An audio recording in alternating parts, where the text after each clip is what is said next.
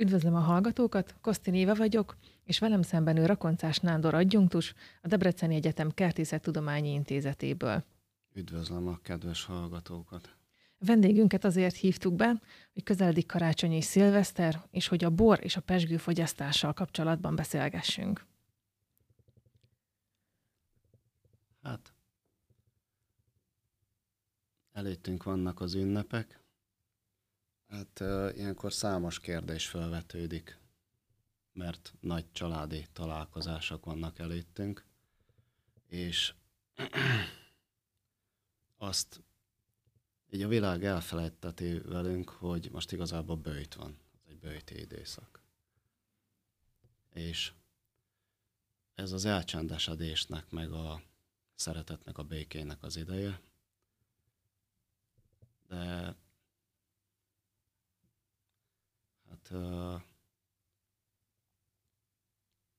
akkor most felvetődik a kérdés, hogy akkor milyen bort tegyünk az asztalra, hogyan készüljünk az ünnepekre, és egyre főleg ez a covidos időszak is megcincálta a családokat, és családi kapcsolatokat, testvéri kapcsolatokat, és ilyenkor valószínűleg már sokan félelemmel készülnek a karácsonyra, hogy akkor nehogy valami cirkusz történjen a karácsonyi asztalnál, és ennek az egyik sarkalatos eleme lehet talán a bor is, hogy hogyan válasszuk ki a bort, meg mit tegyünk az asztalra.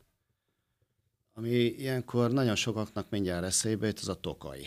Akkor így valóban a karácsonyt azt uh, méltó helyre teszi, hogyha egy szép tokai asszót, hogy egy édes szamaradnit oda teszünk az asztalra. És így a karácsonyi vacsorára, családi együttlétre készülve, a tokai boroknak van egy ilyen, egy, uh, ilyen tulajdonsága, hogy, amit így idézőjelbe téve azt lehet mondani, hogy akarattól független hatású kedélyi állapot javító szer. És hogyha akármilyen lelkülettel is odaülünk a karácsonyi asztalhoz, és uh, még hogyha az összeveszett testvérek is uh, megszürcsölnek egy kis édes szamradnit, vagy egy uh, Egy, egy asszút, akkor, akkor egy kicsit elmosolyodnak. És ez, ez összehozhatja az embereket. Milyen fajtájú bort válasszunk, milyen ételekhez a karácsonyi asztalra? Hát itt nagyot mellé lehet lőni. Igen, ez egy mindig komoly kérdés. Én nem akarok senkit befolyásolni. Egy... Ö... Lehet nagyon igyekezni, és, és hogyha nagyon igyekszik az ember, akkor nagyon mellé tud nyúlni. A diákjainknak azt szoktam mondani, hogy még a régi időkre is visszaemlékezve, hogyha egy fiúnak megtetszett egy jány, akkor, és már előttük volt a családi találkozó, akkor volt, hogy a fiú mondjuk három hétig nem eszik, csak hogy az após jelöltnek vegyen egy jó pinot noirt. Amit egyébként nem tudna megvenni, de mondjuk megvesz egy hétezer forintos pinot noirt, hogy meglepje az após jelöltet. De a diákjainknak szoktam ajánlani, hogy érdemes letapogatni az após jelöltet, mert lehet, hogy éppenséggel neki a kedvence, és akkor most egy ö, extrém dolgot fogok mondani, mert a szakmában megköveznének. De az após jelöltnek éppenséggel a kedvence az a hatszáz forintos félédes olasz muskotály. És hát úgy fogunk járni, hogy ez a jó ember kinyitja azt a pinot noirt, nem felteszi a szekrényt a tér, meg félrerakja, hanem mindjárt ott kinyitja, telítölti a poharat, úgyhogy esetenként csorog és mellé már a bol, de néz a szemünkbe, mosolyog, és utána meg, megmondja, hogy büdös. Mert a pinot noir az, az lehet ilyen, és akkor nagyon mellé lehet lőni. De így a választással kapcsolatban is, hogy a hétezer forintos bor is lehet Uh, melléfogás, és uh, erről a másik oldalról, ez egy nagyon komoly vallomás, amit szakmailag nem szabadna elmondanom, de én apámmal nagyon ritkán találkozok, és éppenséggel ő is egy olyan jó ember, tudja, hogy a fia szőlővel, borral foglalkozik, minden, mégis minden gátlás nélkül megveszi a félédes olasz muskotályt. És éppenség az előbb az édesapámról beszéltem, hogy uh, nagyon ritkán találkozunk, de hogy szilveszter és karácsony között a szemembe néz, te üti tele a vizes poharat, és mosolygunk, és megöleljük egymást, és jó lehet, a szakma úgy tartja, hogy nagy valószínűséggel ez a bor nem is szőlőből készült, de mégis furcsa, és ez lehet, hogy az angol humor kategóriája, de ez a bor betöltötte a küldetését. Még a másik oldalt lehet egy tizennégyezer forintos száraz furmint, mert hogy mondjuk egy külföldi delegációval egy extrém vacsorán találkozunk, és akkor a főnök oldalba meg, hogy na, akkor beszélj róla, meg válasszál. És akkor arra a tizennégyezer forintos furmintról úgy kell beszélnünk, hogy egy pingponglabdányi a gyomrunk, és uh, akkor felteszem a kérdést, hogy két bor közül melyik töltötte be a küldetését? Magyar menükhöz, halászléhez, töltött káposztához, beiglihez mik illenek a legjobban? Különböző borok. És ami tényleg az asztalra került karácsonykor, a borértők többnyire idegenkednek a édesboroktól, de és igen, a tokai borokat így a rendszerváltástól eléggé ö, negatív folyamatok érintették, de, de vannak minőségi borok, és minőségi tokai borok, édesborok. Azért kapkodok egy kicsit a szavakkal, mert a világban számos helyen vannak most már édesborok, édesbor különlegességek. De ezek közül történelmileg az első volt a tokai bor különlegesség, és még a franciák is ódákat zengtek róla. De valóban az édes sütemények mellett ott van a helye, mint hogy bevezettem is az édes szamradninak, meg a, a, az aszúnak, az ötputtonyos aszúnak. És ezek már, azt mondom, hogy így egy alkalom, ezek már elérhető áron is megvásárolhatók. Hát, hogyha több borral szeretnénk a karácsonyi asztalt feldíszíteni, akkor az általános szabályszerűségek mentén a, a halas ételekhez, ami a karácsonyhoz tartozik, a száraz fehér borokat lehetne ajánlani. Jellemzően itt akkor a rézlingek, a neutrális halak mellé, vagy sajtok mellé, vagy saláták mellé jól fekszenek. És utána, hogyha még visszük tovább, és ténylegesen borral szeretnénk díszíteni az asztalt, úgyhogy ha még erősebb fogások is jönnek az ünnepek alatt, akkor a erősebb vadhúsokhoz, vagy marhához, akkor tipikusan jöhetnek a nagy testes vörös borok. Van bor, ami illik a töltött káposztához? Hát most a karácsonyra készülünk, mondtam, hogy ez egy bőti időszak. Ö, igen, én szőlővel, borral foglalkozom, de a bor soha nem akar a középpontba lenni. Uh-huh. A mi szakmánk, vagyis ez az agrárképzés, ami most annyira nem nagyon divatos, de azt el kell mondani, hogy bocsánat, hogy így félre megyek a válaszadással, meg a ká hától kezdem, de a bor nagyon önérzeti termék. És uh,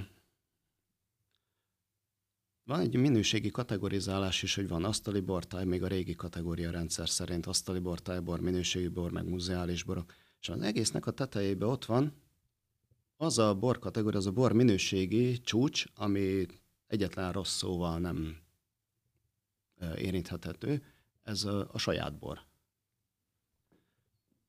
És most kiemeljük a bort, mert bor rendkívül önérzeti termék, és most egy külön műsort szentelünk ennek, de a bor mögött, és ezt a szakma adminisztratíve is leköveti, nagyon súlyosan mögötte van a hagyomány.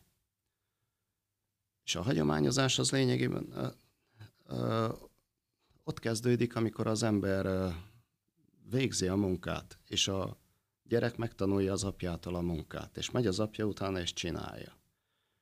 És régen, amit az agrár szakmában most megcélzunk, meg a csapból is ez folyik, ez a mesterséges intelligencia, robotizáció, ökológiai szemlélet, körforgásos gazdálkodás. Hát, hogyha egy kicsit visszatekintünk, akkor lényegében látható, hogy dédapáink ezt csinálták. Nem volt hulladék gazdálkodás. hanem pont annyi jószág volt, és a vegyes gazdálkodás a szülőtermesztésben is számos kis gazdakiknek a nevét nem látjuk, mert vannak olyan borászok, akik élettanilag alkalmatlanok arra, hogy a arcukat rátegyék az üvegre. De olyan gazdálkodást folytatnak, hogy a szőlő, bor mellett van jószág, meg van szántó is. És gyakorlatilag tökéletes önellátást is meg tudnának valósítani. És így, hogy a jószágból a ganyé kikerül a szőlőre, szőlőbe. Sőt, nem volt hulladékgazdálkodás, akkor amilyen köveket, a mineralitása meg a kövekkel kapcsolatban, amit beszélnek a szőlőről, milyen köveket találunk a szőlőben. Régen vagy születés volt, vagy leánykérés, akkor a tányért a főthön verték. Vagy valami családi perpatvar volt, és az asszony utána vágta a gránit tányért az embernek. Hát azt összesöpörték, akkor az kikerült a salakra, a salak kikerült a trágyára, a trágya meg kikerült a szőlőbe. És hogy ilyen cserépdarabokat is találunk a szőlőből, az gyakorlatilag az ember számba veheti, hogy az, az valami családi esemény, most nagy emóciós tört, emocionális töltet, hogy mivel így találkozunk, de nagyapánk élet, amikor úgy gazdálkodtak, hogy ökológiai szemlélet, már más nem, alapvetően ökológiai szemlélet. Tudták, hogy mikor kell a rendet betakarni, hogy behozzák a szénát, stb. Ráéreztek, hogy mikor jön az eső.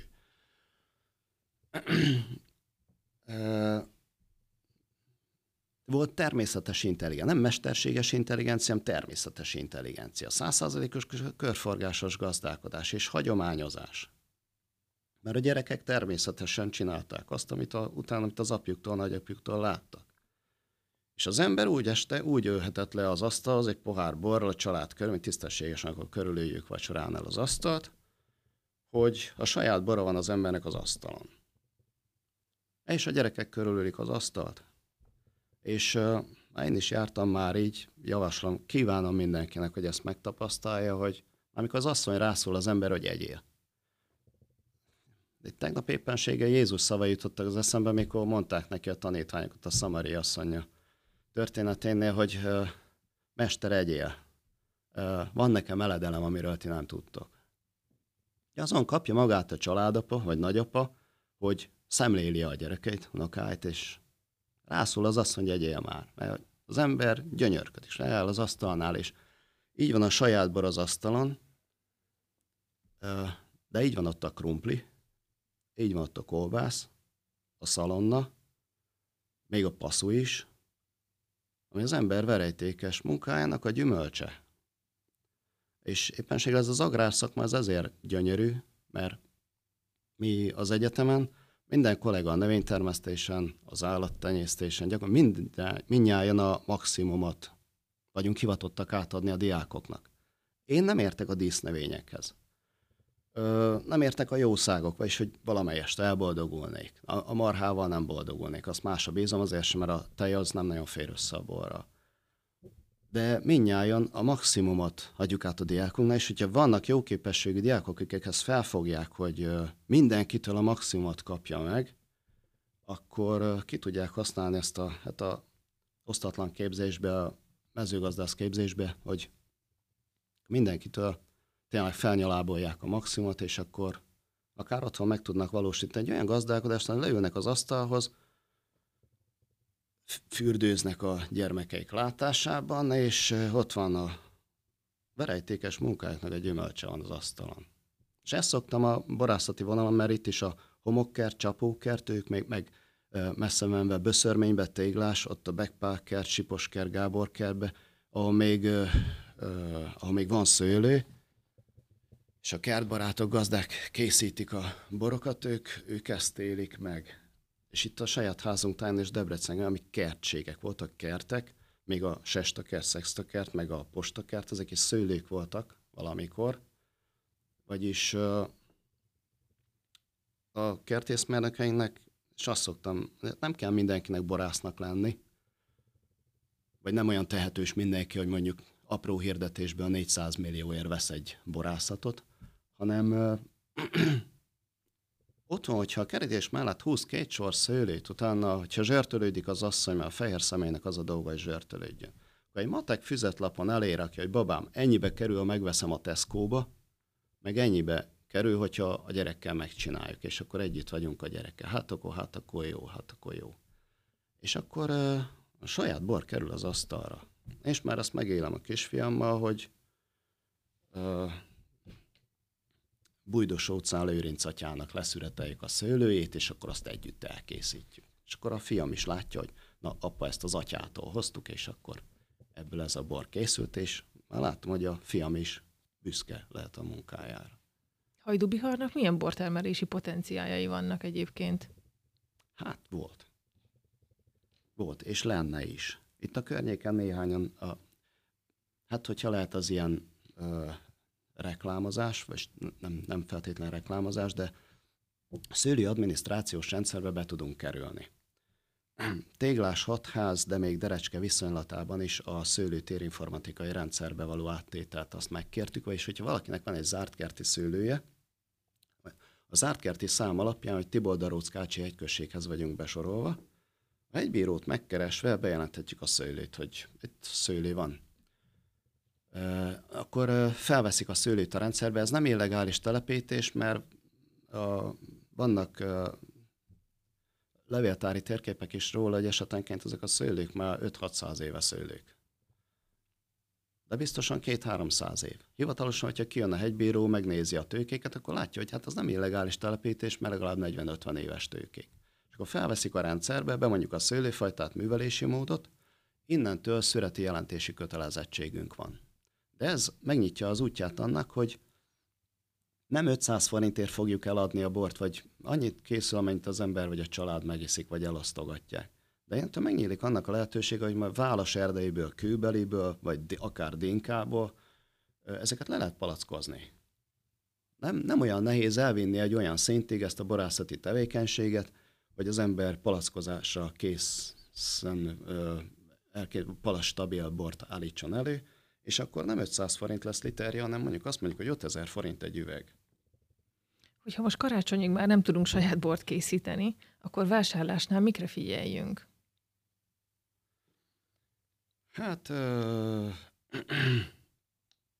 a biztosra akarunk menni. Én tudnék ajánlani pincészeteket, akik megbízhatóak, és, de nem akarok reklámot csinálni ebből, meg senkit sem befolyásolni. Hát, ha tényleg meg akarjuk adni a rangját a karácsonynak, akkor jellemzően az ár az, az sokat jelent. De érdemes az öregekkel is beszélni, mert ők ismerik a borvidékeket. Ténylegesen hazánk annyira gazdag, hogy tényleg agrogeológiailag különbség van a borvidékek között, és ténylegesen nem mi csináltuk a borvidékeket, hanem a boroknak a karakteres stílusa más. És... hát, hogyha papát letapogatjuk, és azt mondja a papa, hogy neki a debrői hárslevelű, akkor, akkor legyen ott a debrői hárslevelű. Hogyha egyszerű halas ételek vannak, vagy stb. Saláták, akkor egy rizlinggel még tűrhető árkategóriában sem lövünk mellé. Hogyha még azt mondom, sütemények mellé is a somlói borok, meg a badacsonyi borok, még azt mondom, hogy talán közepes elfogadható árfekvésben nem is kell fölmenni három-négyezer forintos magasságba. Ott tényleg az a híres ásványosság, akár a Jufartnál, meg a Rieslingnél, Furmintnál jöhet, valóban szép. E, hát és a desszertek, ami most özönnel lesz az asztalon, e, hát e, édes borok. Én azt tudnék mondani külföldi borokat is, de azt mondom, hogy akkor majd mondjunk saját házunk táján, meg az édes borok kategóriájában is ott lehet talán még a desszertek már és a debrői hárslevelőek közül jöhetnek tételek. De hogyha valakinek van lehetősége, vagy kapcsolat, mert itt, itt ez is nyitott előttünk, érmelléken, akár lehet, hogy még folyóborként is tudunk különleges félédes, félszáraz borokat beszerezni így az ünnepekre. Egy kicsit vigyázni kell rá, hogy hidegbe tartsuk meg légmentesen. Mire kell még figyelni? Hogyan szolgáljuk fel? Hogyan fogyasszuk a borokat? Kell őket hűteni? Igen. Amiről el szoktunk feledkezni, igen, ez a hűtés és a borok előkészítése, hogy talán ebben az időben alkalmas az, hogyha a garázsban tároljuk, vagy a kamrában, de ne szobahőmérsékleten. Az, hogyha meleg egy bor, az akármilyen jó minőségű bor pofon tudja verni. hogy nem megfelelő hőmérsékleten kerül az asztalra. De praktikus az tényleg, hogyha kint tartjuk a garázsba, vagy a kamrába, hűvösebb helyen tartjuk bejárat mellett, akkor alapvetően megkapja a megfelelő hőmérsékletet. Azt mondom azért is, mert itt most egy olyan időszak lesz, hogy nem biztos, hogy lesz hely a hűtőbe. Um, és nem hibázunk, sokkal kisebbet hibázunk akkor, hogyha kelleténél hidegebb a bor, mikor elővesszük, mert utána az pohárban, ahogy melegszik, úgy jönnek elő az aromák, és az úgyis melegedni fog. A szervírozás az én boroktól függhet, és az egyik nagyon konkrét paraméter az a hőmérséklet. Igen, olyat is csinálhatunk, hogyha egy extravagáns vacsorára készülünk, hogy akár minden ételhez, hogy akkor most a leveshez, akkor egy halas, akkor egy halászlé, akkor egy rézling, utána egy testesebb húsos fogás, akkor, akkor nagy testes tanninos vörös bor, ez a bordói stílű, de tényleg talán itt érdemes talán kóstolgatni, hogy lehet, hogy a töltött káposztához a burgundi stílus az, de ez egyénre válogatja. Meg genetikailag is vannak eltérések, az a másik oldala, hogy mivel készülünk, hogy uh, sváb hátterű vagy szláv hátterű a család. Uh, egy különbségek vannak. Ugye azzal lehet találkozni, hogy a Szabolcsban például jó súlykosra, kraftosra csinálják a tésztákat. Ugye? Uh, a sváboknál meg a svábok uh, nagyon szép süteményeket készítenek. És na, ebből is lehetnek ilyen, hogyha előzően diákok között azt látom, hogyha egy szabolcsi fiú találkozik egy sváb lánnyal, és akkor uh, megkóstolja a tésztát, és nem ehhez van szokva. Így uh, ízlésvilágban is lehetnek különbségek, de így, hogyha húsos ételek jönnek, és lehet, hogy uh, hozzáértőbe furcsának vélték, hogy ilyet mondok, de talán a burgundi stílusú, ami azt mondom, hogy akkor hogy tisztább legyen pinot noir. És ugye a pinot noirban de másfajta is lehet, ez akár kékfrankos Cabernet Sauvignon Merlot vonalán is lehetnek, de a Pinot Noir-ra legtipikusabban hozza ezt, hogy nem azt kell várni tőle, hogy ilyen átütő tanninok, meg nagy alkohol, kvázi, hogy a csersavakat érezzük, vagy szárító hatás, meg a nagy testes vörösbor, meg a, a fa, a fa hordó, hordó hanem a, a gyümölcsök. Gyengébb szín, de frissesség és, és a, az erdei gyümölcsök. Talán körülbelül ez egy ilyen átmenetet adhat, hogy a, így merem talán kicsit felve ajánlani, ha így nagyon felvetődik a töltött káposzta kérdése, akkor így. És hogyha még a sütemények mellé talán még egy extravagancia, amit így be lehet hozni, mert már nagyon jó hozzáférés van érlelt sajtokhoz. Tényleg még talán a süteményeken is túlmenően, hogyha jelentebb sajtokat összekombinálunk nagy borokkal, hogyha már egyszer néhány ilyen nagy bor az asztalra került. Ez tényleg ez ilyen explicit hatások érhetők el, amire, hogyha egyszer az a sajt oda kerül az asztalra, és akkor na, próbáld már meg, és akkor mellett ott vannak azok a nem mindennapi borok, akkor tényleg ebből egy nagyon szép kvaterkázás családi együttlét is kijöhet, ami tényleg meg, megkoronázza az ünnepeket. Ha esetleg a bort nem fogyasztjuk el, ezt hogyan érdemes tárolni későbbre?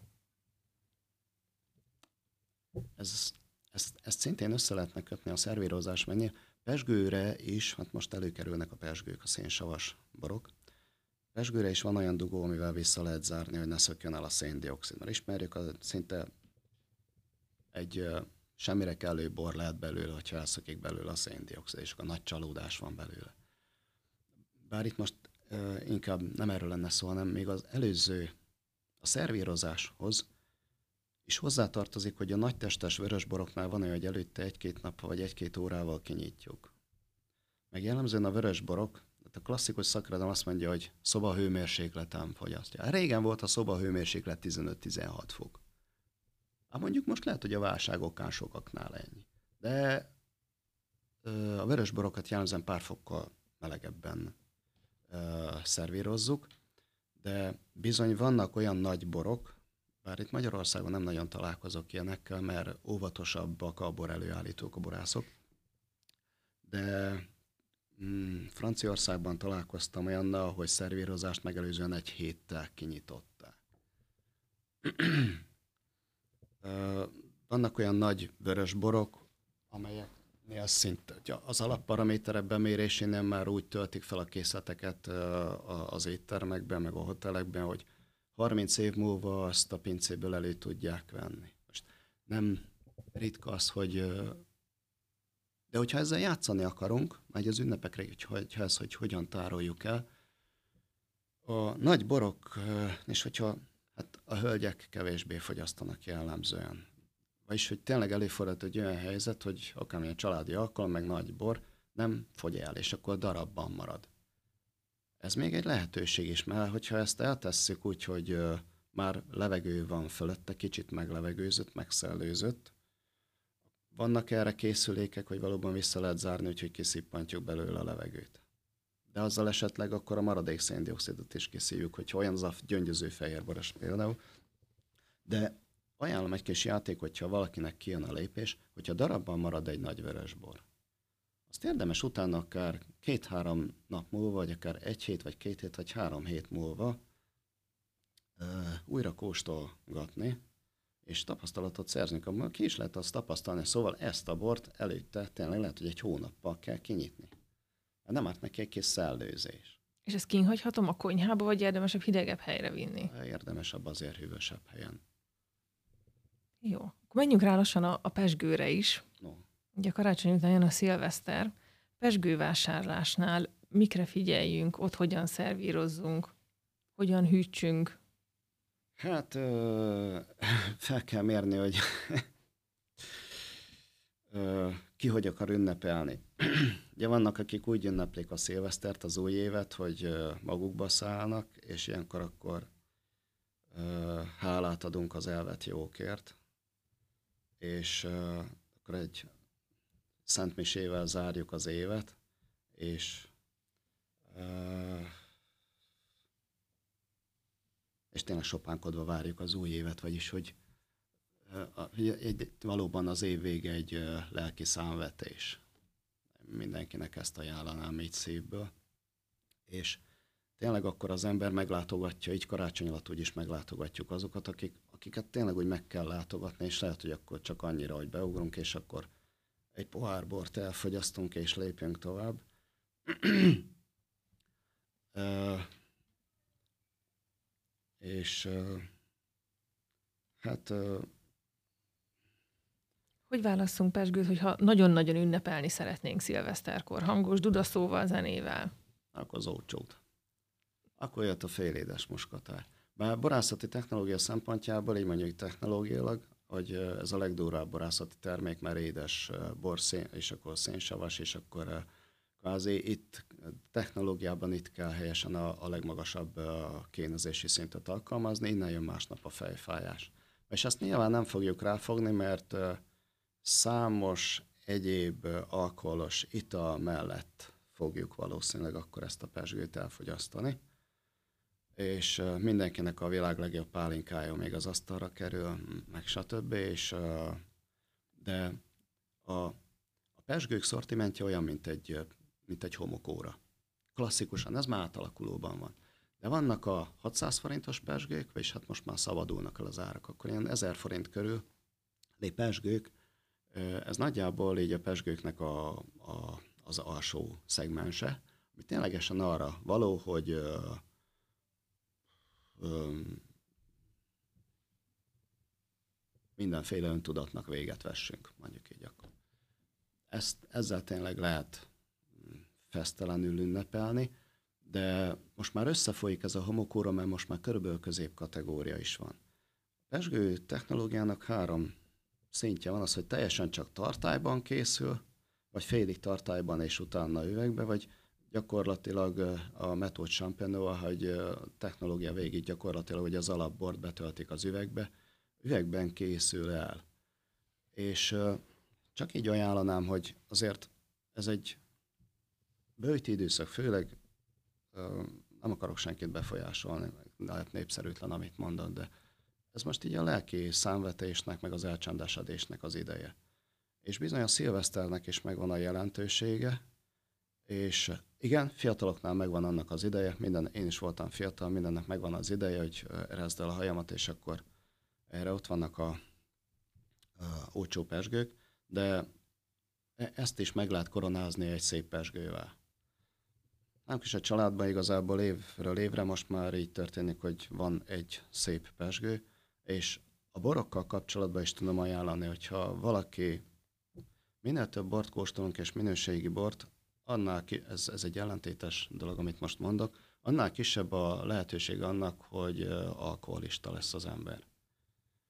És ezt nemzetközileg ajánlják már középiskolában elkezdeni, mert akkor a fiatal úgy nő be a borkultúrába, hogy látja a szépségét, és barátokat is szerez közben, és euh, akkor, hogyha bort fog fogyasztani, akkor minőségi bort fog fogyasztani, mértékkel, és tudja, hogy egy baráti összejövetel, akkor inkább a gitárról, meg a barátokról szól, mint az, hogy most mindenféle öntudatnak véget vessünk.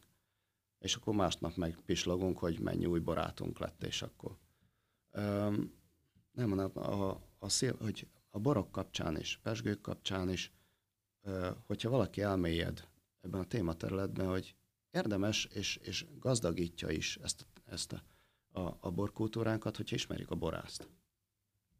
És akkor az ember más lelkülettel fogja elővenni azt az üveget, és most már, hát nálunk a szilveszter az most már három gyermekkel vagyunk, és a szilveszter az most már olyan, hogy mi nyolc-tíz óra körül szilveszterezünk, utána igen, ott van egy jó pezsgő, nem igen magas árkategória, de ismerem a borászt, és, és utána azt másnap nyitjuk ki, mert nem jutunk el odáig, hogy kinyissuk a pezsgőt, mert akkor már alszunk, és hogy hát az élet ez hozzá, de egy minőségi pezsgővel a szilveszter is megkoronázható.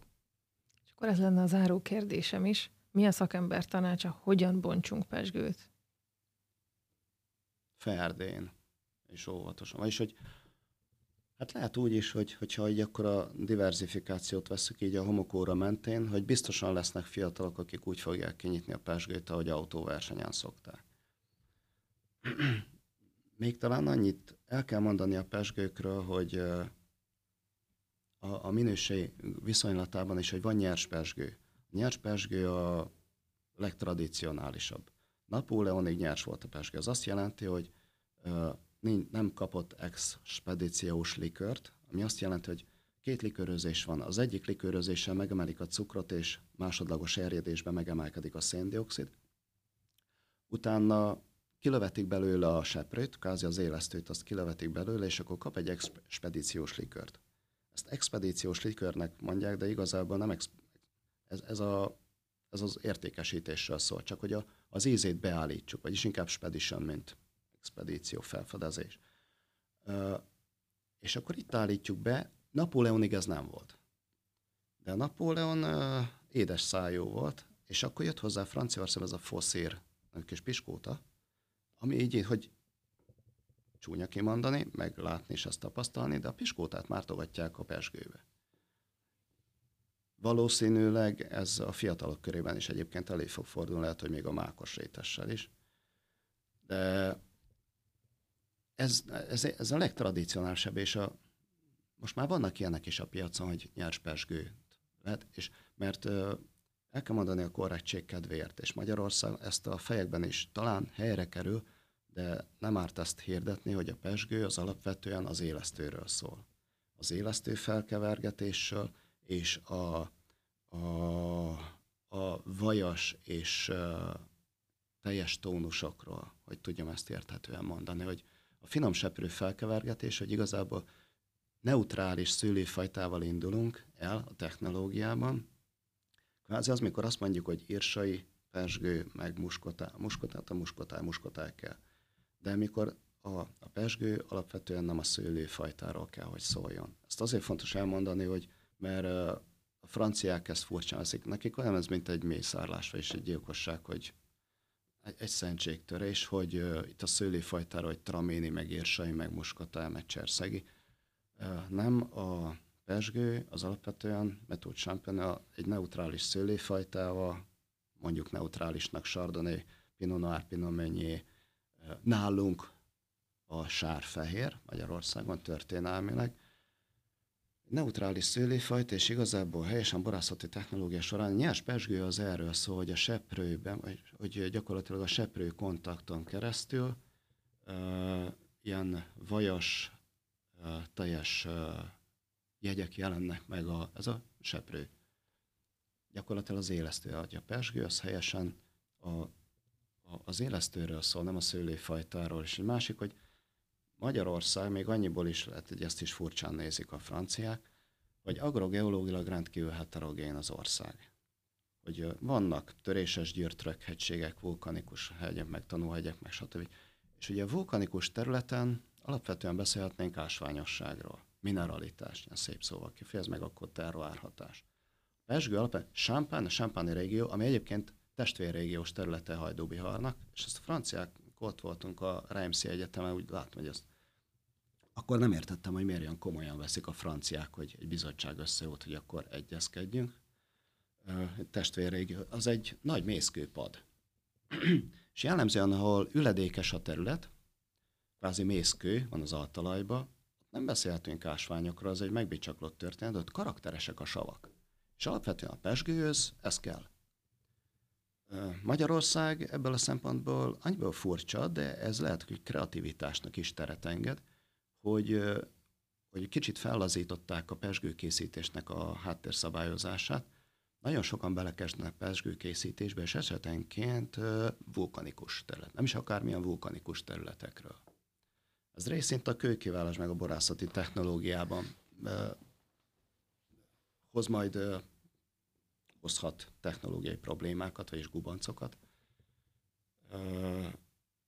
De nem azt mondom, hogy ez nem helyes, de ez, ez egy további izgalmas kérdés a pezsgők megítélése szempontjából. Van még bármilyen ünnepi gondolat, amit fontos lehetne megosztani a hallgatókkal? Ünnepi gondolat? Hát... Ne felejtsük el, hogy mire készülünk a fény születésére. Hogy egy karácsony, pont ugye napfordulóval, onnantól már napról napra négy-négy perccel hosszabb lesz a, a világosság. És euh, nagyon sokakban leülepedett, mint a sár, hogy egy jó sírás kéne. Rengeteg fájdalom van nagyon sokakban, nagyon sokan, szerint minden családban vannak veszteségek. És uh, vannak kimondatlan gondolatok, biztosan sokan vannak, hogy úgy vesztették el a szeretteiket, hogy el sem búcsúztak tőlük. Uh, a remény elé nézünk, a reménység elé nézünk. Uh, van bocsánat, minden, minden eltemetett uh, hibára, bűnre, van, van feloldozás. És ennek a reménysége itt áll előttünk, úgyhogy én szívből kívánom mindenkinek, hogy, hogy a böjtöt igazán én, ez már pörög, mert most furcsára sikerült az advent, úgy időintervallum szempontjából, de még van egy kis idő, hogy kicsit próbáljuk elengedni a dolgokat, hogy ez az az időszak, amikor valami nélkül, hogy akár feladhatatlan vétkeket, bűnös, akár szokásokat feladni, és figyelni arra, és arra irányulni, hogy azt a vákumot, ami keletkezik, valami, valami szent töltse meg, és aztán szívből kívánom mindenkinek, hogy majd a családi asztalnál ódódjanak fel a konfrontációk, és meg tudják ölelni egymást. Nagyon szépen köszönöm, és nagyon boldog ünnepeket kívánok. Viszont kívánok boldog ünnepeket minden kedves hallgatóknak.